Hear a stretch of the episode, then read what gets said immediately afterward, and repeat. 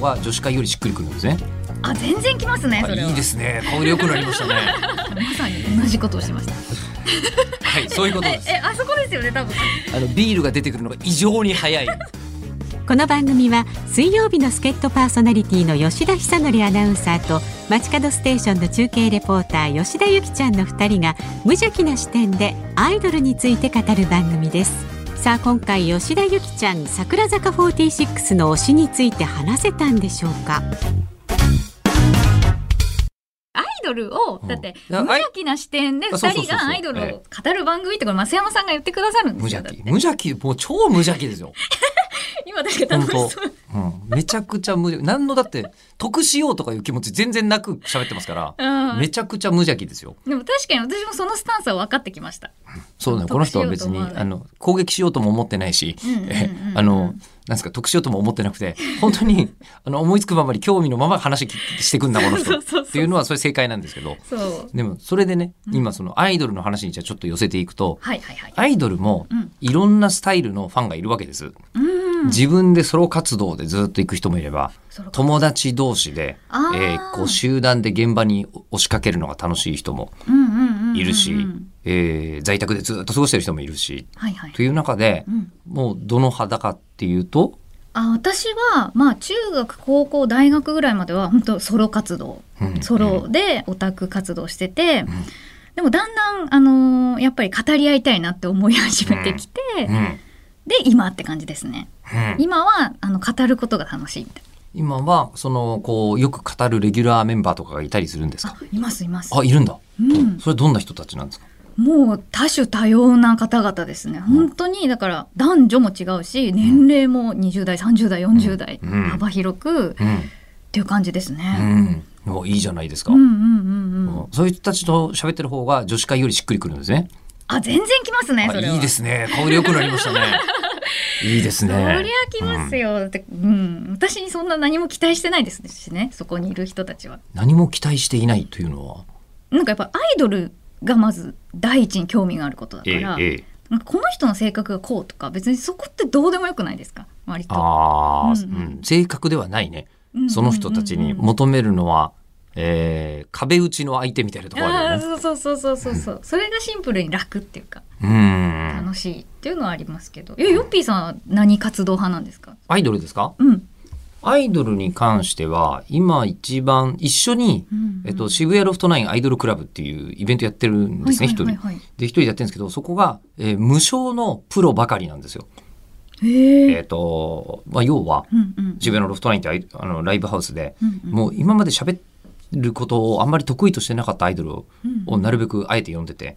で5人ぐらい別々のグループで、はい。みんなもうこう、まあ、初対面にガッチガチに人見知ってて、うん。誰も喋ってない子たちをこっちで司会して喋ってもらって本人がこんなにトークがちゃんと楽しかったっていうふうに思ってもらって帰ってもらうっていうえー、すごい。イベントやってるんですよ。楽しくて。これが楽しくて。でこれを一緒に運営してる人がプロのアイドルプロデューサープロのアイドル番組の放送作家プロのアイドルカメラマンとかそのライブハウスの人とかでやってるんですけど、お互いに、えー見てその時点で「うんいいよね」って言ってから語り合わずにお互いの「良かったよね」っていう印象だけを共有し合って帰る、あ最高。あなるほど。じゃあ一人ではないけれど語り合わずみたいな感じですね。あのー求められたらうん。めっちゃ言いますけど、うあのみんなそこあのは踏み入れないっていう感じなんですかね。いやー無理して踏み入れない、うんうん必要があったりというのとあとお互いにこのタイミングは絶対必要と思ったらめっちゃ喋りますね。一回こうあのスターダストのアイドルの子たちとはい。あのスタプラアイドルフェスティバルっていううんうんイベントをやりまして、はい。それが終わった時にその番組あの番組イベントだったんだけど、番組の放送作家のサービスカード高柳っていうのが2人ともアイドル大好きすぎてこの企画やって、終わった後に充実感ありすぎて横浜アリーナの斜め前の,、えーあの中華料理屋で終電ギリギリまで2人でビール飲んでるっていう。えちょっと待ってください。横浜アリーナのその中華料理屋え私あのアリーナのええ。あの夏の欅坂のライブの時にまさに同じことをしてました。はいそういうことえです。え。あそこですよね多分。あの入り口の本当にこう、ちょっと渡ったこの辺の角のところにある。あのええっと左うん出る出る方向からすると左に行くと、あの駅に向かう歩道橋で右側に行ったところの角にある中華料理屋ですよ あそこです。あのビールが出てくるのが異常に早い。ビールお願いします。はい。え早っみたいなタイミングで来る中華料理屋さんですね。あとアイドルで言うとちょっとあの前回のね、はいはい。あのポッドキャストの最後の時に私の推しが、そうここまでなかなかたどり着かない。たどり着かなかった。藤吉かりんちゃんですってはい。いう公表をしたんですけれども、はいはい。で先ほどねちょっとあの画像だけ検索しましたよ、検索していただいて、うん、まあでもそれだけじゃって感じですよねきっと。まだちょっとねどんな方なのかっていうのはえっ、と黒髪のショートボブ。の女の子。うんうんうんうん。あのグループは桜坂46で、ええええ。まあ、一応欅坂46の2期生から活動を始めて、でうん。改名後もいるっていう感じなんですけれども、うんうん。まあ、今桜坂ってあの3人であのフォーメーションでセンターが変わってるんですよ。3人のフォーメーションでセンターが変わってる。はい。一応その表題曲っていうものが1曲あるんですけどでその他がカップリングじゃないですか。うんそのカップリングも割と表題ぐらいちゃんとこだわっててうん。でそのセンターをまた2人目3人目っていう風にこう変えてて。うんえちょっと待って、えっと、今桜坂46で何人なんでしたっけ？えっと26人かな。26人。26人いてこれを3人ずつのグループに分けてんの？いやえっとですね。3人センターがあ3人。センターが3人なんだ。そうですそうですあです。26人のうち3人があのリリースのごとにそうですそう3です。人のセンターが選ばれるそうですそうです。あで3人のセンターが選ば固れて。定なんですけれども。あ固定なの？今のところっていう感じですね。今三2枚目まで出てるんですけど、それが固定されてて森田ひかるちゃんっていう子が表題曲のセンター、うんうん。森田ひかるちゃん。で藤吉かりんちゃんとうん。山崎天ちゃんっていう子が、うんうん。あのー他のセンターというかカップリングのセンター。あなるほどね。そういうシステムなのねで、うんあのその他のあの場所というかポジションの子はあのまた入れ替わるんですよ。そこでぐるぐるぐるぐるって。で最終的に全員が選抜になるっていうなんかちょっと説明としては難しいあのーメーション。3曲でリリースするってことですね。そうです3曲でリリースして、うん。えっとセンターの3人は変わんないけど、はい。それ以外もちゃんと選抜メンバーとしてこの3曲のどれかには選ばれているそうですそうです。はいはいはいこのはい曲の選抜にはいるっていううんうん子がいるし、みたいな感じなんですけれどもその中の一人です。じゃあめちゃめちゃ押されてるじゃないですか。あそうですそう運営押されの人ですね。まあそうですねそのうん3人で言うと。うんうん。いいんじゃないですか？うん、うん。えでここを、はい。ここですよ、はい。結局、うん。アイドルはあのこう、えー信者側のものですからはい。自分にとっての神が、えーいかにありがたいかというのをうん。もうあのこれは論理じゃないですから、えー熱で分かってもらわないとはい。あのー推しに、うんうん、えー推しが増えないですから、えー。ーここですよ。ここか。ここここですよあじゃあ彼女の魅力をね。魅力を。魅力はですねやっぱ一番の魅力はあの想像力をかきたてるキャラクターなんですよ。想像力をかきたてる、うん。まあ、あの私はこうですっていうあのすごくねあの芯が強い子もいる中で、うん。やっぱりなんかどう何を考えてるんだろうって思う瞬間がほとんどなんですよかりんちゃんって。何を考えてるかと思う瞬間がほとんど。うそうバラエティ番組とかでも、うんあのカメラでこう抜かれるじゃないですかいろんな子が。うんその一瞬の表情が「えっ?」て同じ空間にいるのっていうぐらいの表情の時があるんですよ。何考えてるんだろうとか。で意外とあのなんかこう司会の方にこう聞かれて何か話振られるとなんか毒舌だったりこうバシッと一言決めてきたりするんですよ。だからうんえーっていうそうそそこが魅力ですね。そのこう想像力をかきたてる何考えてるか分かんないすごいいいなと思うんですけど、うんそのバシッと決めたなんかこのやり取り具体例がめっちゃ気に入っあの気に入ってるんですよみたいなのがうんあったら知りたいですね。僕は、はいじゃあ考えてください。僕は例えば、あのこうあのーそうですね。あんまり推しっていうのを強烈に決めるタイプじゃないんですけど、うん。えー、ももクロ高木れにちゃんだけはあ。もう圧倒的にこうもう10年単位で推してる。わけですよ。でもそれをうわすごって思ったポイントっていうのがまあまあいっぱいあるんだけど、うん。えー超絶でかいのがまだものすごい、えー地下アイドルの匂いのしてた時代の高木れにちゃんが、えーなんだっけな軽い催眠をかけられてわさびで歯を磨くみたいな 企画があった時にガチ何の、えーなんかあバラエティで面白くしようとか、うんうんうんうん。あのなんかこうリアクション取ってなんぼみたいな感じを全部抜きでゴリゴリ真正面からわさびで歯磨いてるの見て、最高と思って、えあー気になるなと思ってたら、えっと、実際にお仕事したら一番初めに会った時に「あごぼう」って言われたんですよ。それがもう私的確すぎてそう。いやだからもうああと思って。あもうもう 他はありえないっていうふうにんなるほどね。思いますね。あとクイックジャパンの高木レ特集の時の表紙が最高だった。え？うんそれいつぐらいのものなんですか？結構前。いつぐらいだ？もう56年前じゃないですかね。と思うんですけどね。クイックジャパンももクロ全員メンバーではいはい。はい1号ずつ連続で特集してうん爆発的に売れてたシリーズがあるんですけどうんその時の高木レン特集の時の写真がもう仏だとしかも菩薩でしかない。いもうありがたい。やマジで。人ってこんな表情できるんだっていう、あ。うん、もうそういう表情だったんですよねあもうもうあ相当な相当なありがたい、仏がここに今お生まれ変わられたみたいな気持ちに。気になる。気になるでしょ？こう言ったら高木ちゃん気になるでしょ？気になる気になる。気になるように。うまいんですよね。だからヨッピーさんちょっと私なんかそういう話さあって。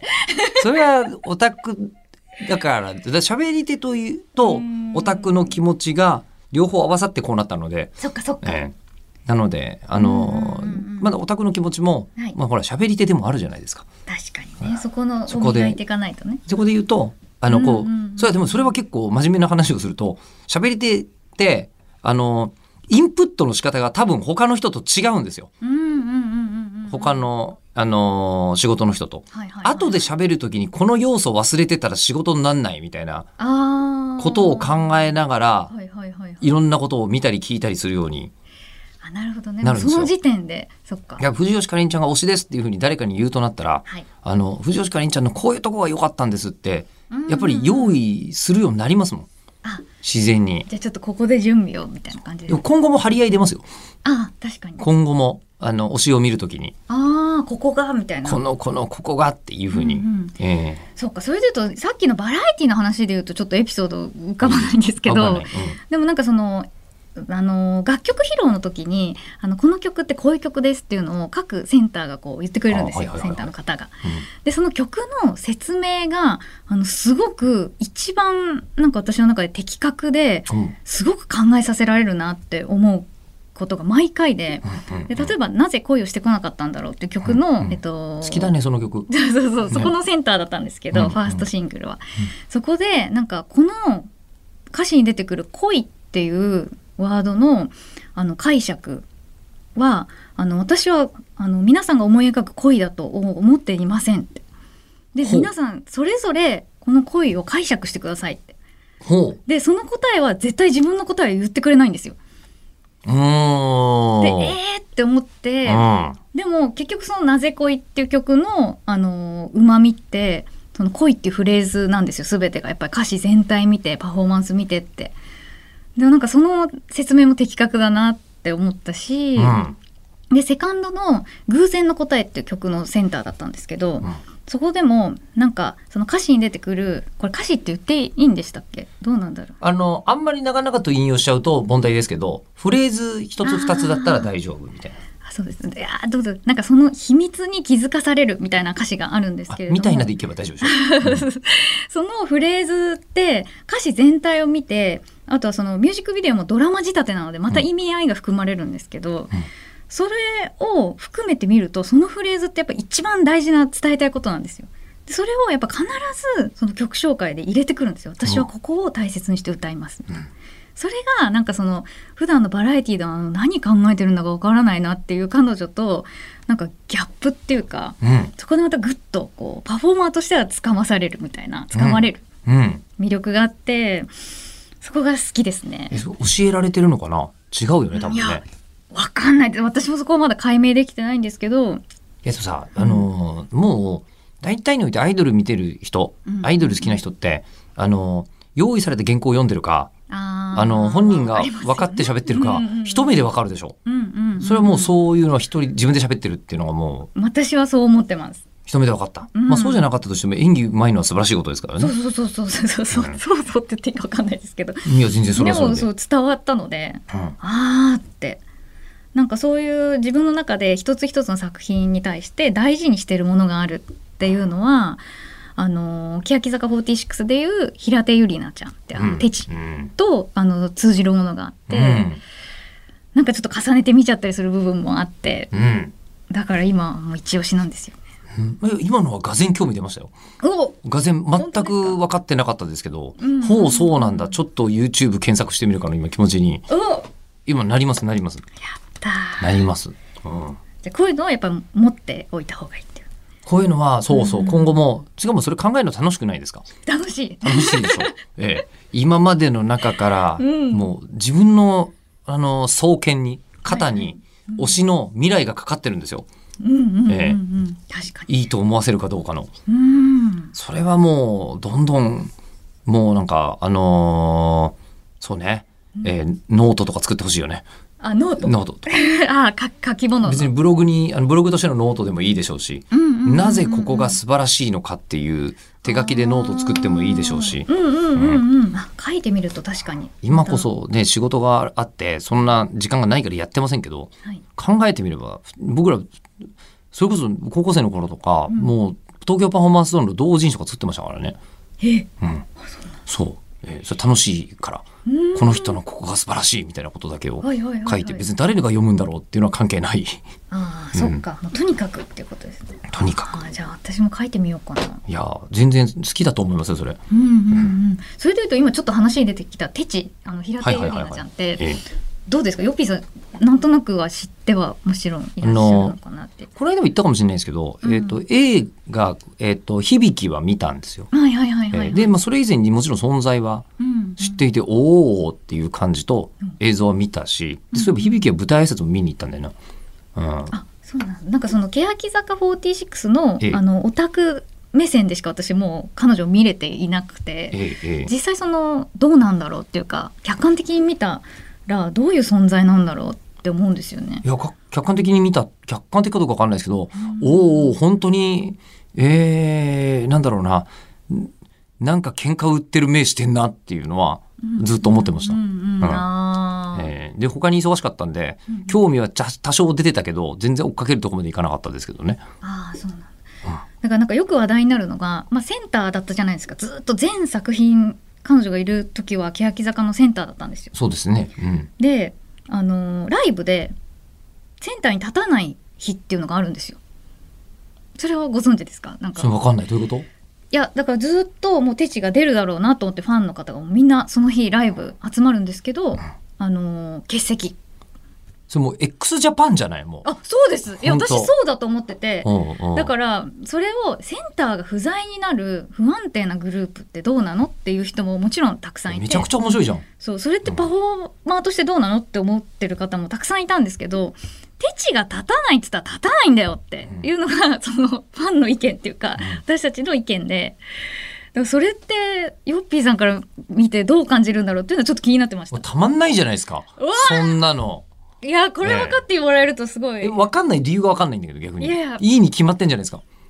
うん、ええ。いやそうですよ。いやでもやっぱりその一つのパフォーマーとしてエンターテイナーとして一定の価値をその与えるのはみたいなことを言う方もいるんですけど、でもなんかその立たない平手友梨奈にめちゃくちゃ価値を見出しちゃってるので、えなんなんで伝わらないんだろうって思うことが結構あったんですよ。でもそれはわかんない人には多分ずっとわかんないんですよ。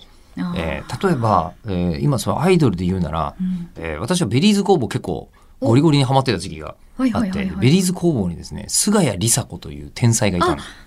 ぞ存じてます。存じてますか、うん。えーでもスーパーエースではあるんですよ、うん。もうルックスダンスパフォーマンス、うんうんうんうん。すげえ完璧な時もあればうんうん。本当に何もできない日があるんですよ。だハロプロだから出ないとかはありえないああ、うん、のでそうそうそう。体調とかの問題がない限りうん。出るんですけど、うんうんうんうん。何もできてないな今日っていう日があるんです。なるほど、そんな日があるんだ。もうそのそこの,、うん。のこの不安定さ、うんとハイパーパフォーマンス、うんうん両方見せられるとあのーむしろ今日どっちだろう？みたいな。そう。いやそうなんですよ。たまらないですよ。それは。今日まず平手はいるのかいないのかから始まるんで、うん。そうそれが楽しかったんですけどね。伝わってよかったアイドルアイドルのライブとか僕も試合みたいなもんだとうん。思ってるわけですよ。もうで今日の今日の菅谷はどっちだろう。もう俺がサッカー専門誌ガゼッタ・デル・スポルトだったら 今日は7.0なのか4.5なのか、ええ、っていうのが分かんなくて、うん。もうそれでもうねまあ、いろんなアイドルがいるのが楽しいところでキュート VS、えーあのこう Berryz工房の横浜アリーナとかもあったんですよ。あ埼玉スーパーアリーナだったかな、えっとみたいのがあった時に、はい。えーねまあ僕はその時はベリーズの方がちょっと入れ込んでいて、まあ、最最終的にキュートも大好きにはなるんですけどはいはいはい。キュートが出てきた時はキュートには鈴木愛理という超スーパーエースがいるんですよ。もう鈴木愛理はもうミスったところを見たことがない。あ。アイドルとあしてのね。もう完璧あのアイドルパフォーマンスとして下までもう常に6.5以上ですよ。ポイントで言うと。もうで、まあ、もちろんあのこうアイドルとして抜けてるところがあるところとかも全て素晴らしいんですよ。滑舌がめちゃくちゃ悪いとか、えーあのーそうですね。可愛くなかったこととか可愛げがなかったこととかないみたいな。えーで歌も、えーダンスもめちゃくちゃうまいっていうスーパーエースに対してさあ Berryz工房どう出るんだろうと思って、えーしかもエース対決みたいな感じの演出も確かあったんだよね。であって出てきて「すげえすっげえ完璧」みたいなのが来た後にす「もうスカイはメロメロ」みたいな。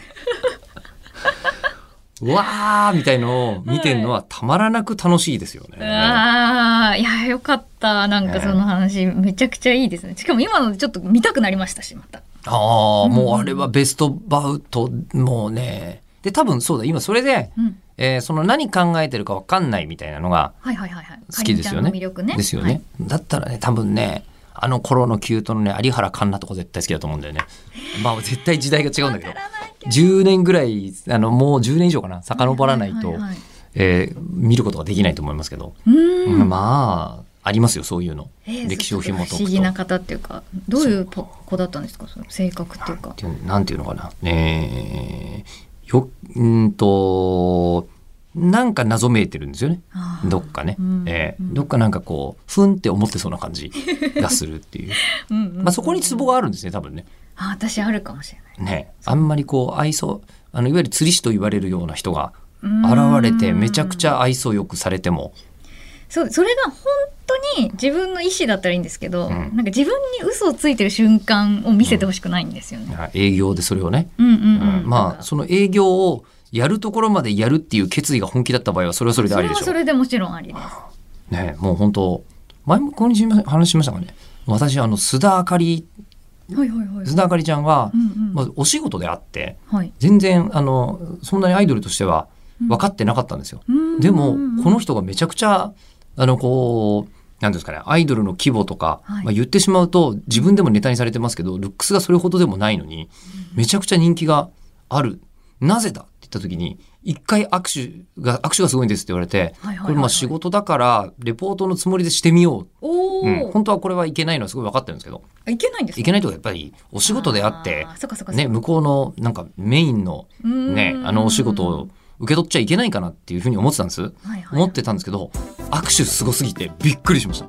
あこれか！っていう。えどこんな世界があるんだって須田あかりには思わされました。ねということで今回やっと推しについて話せましたね。来週もアイドルについてトークします。お楽しみに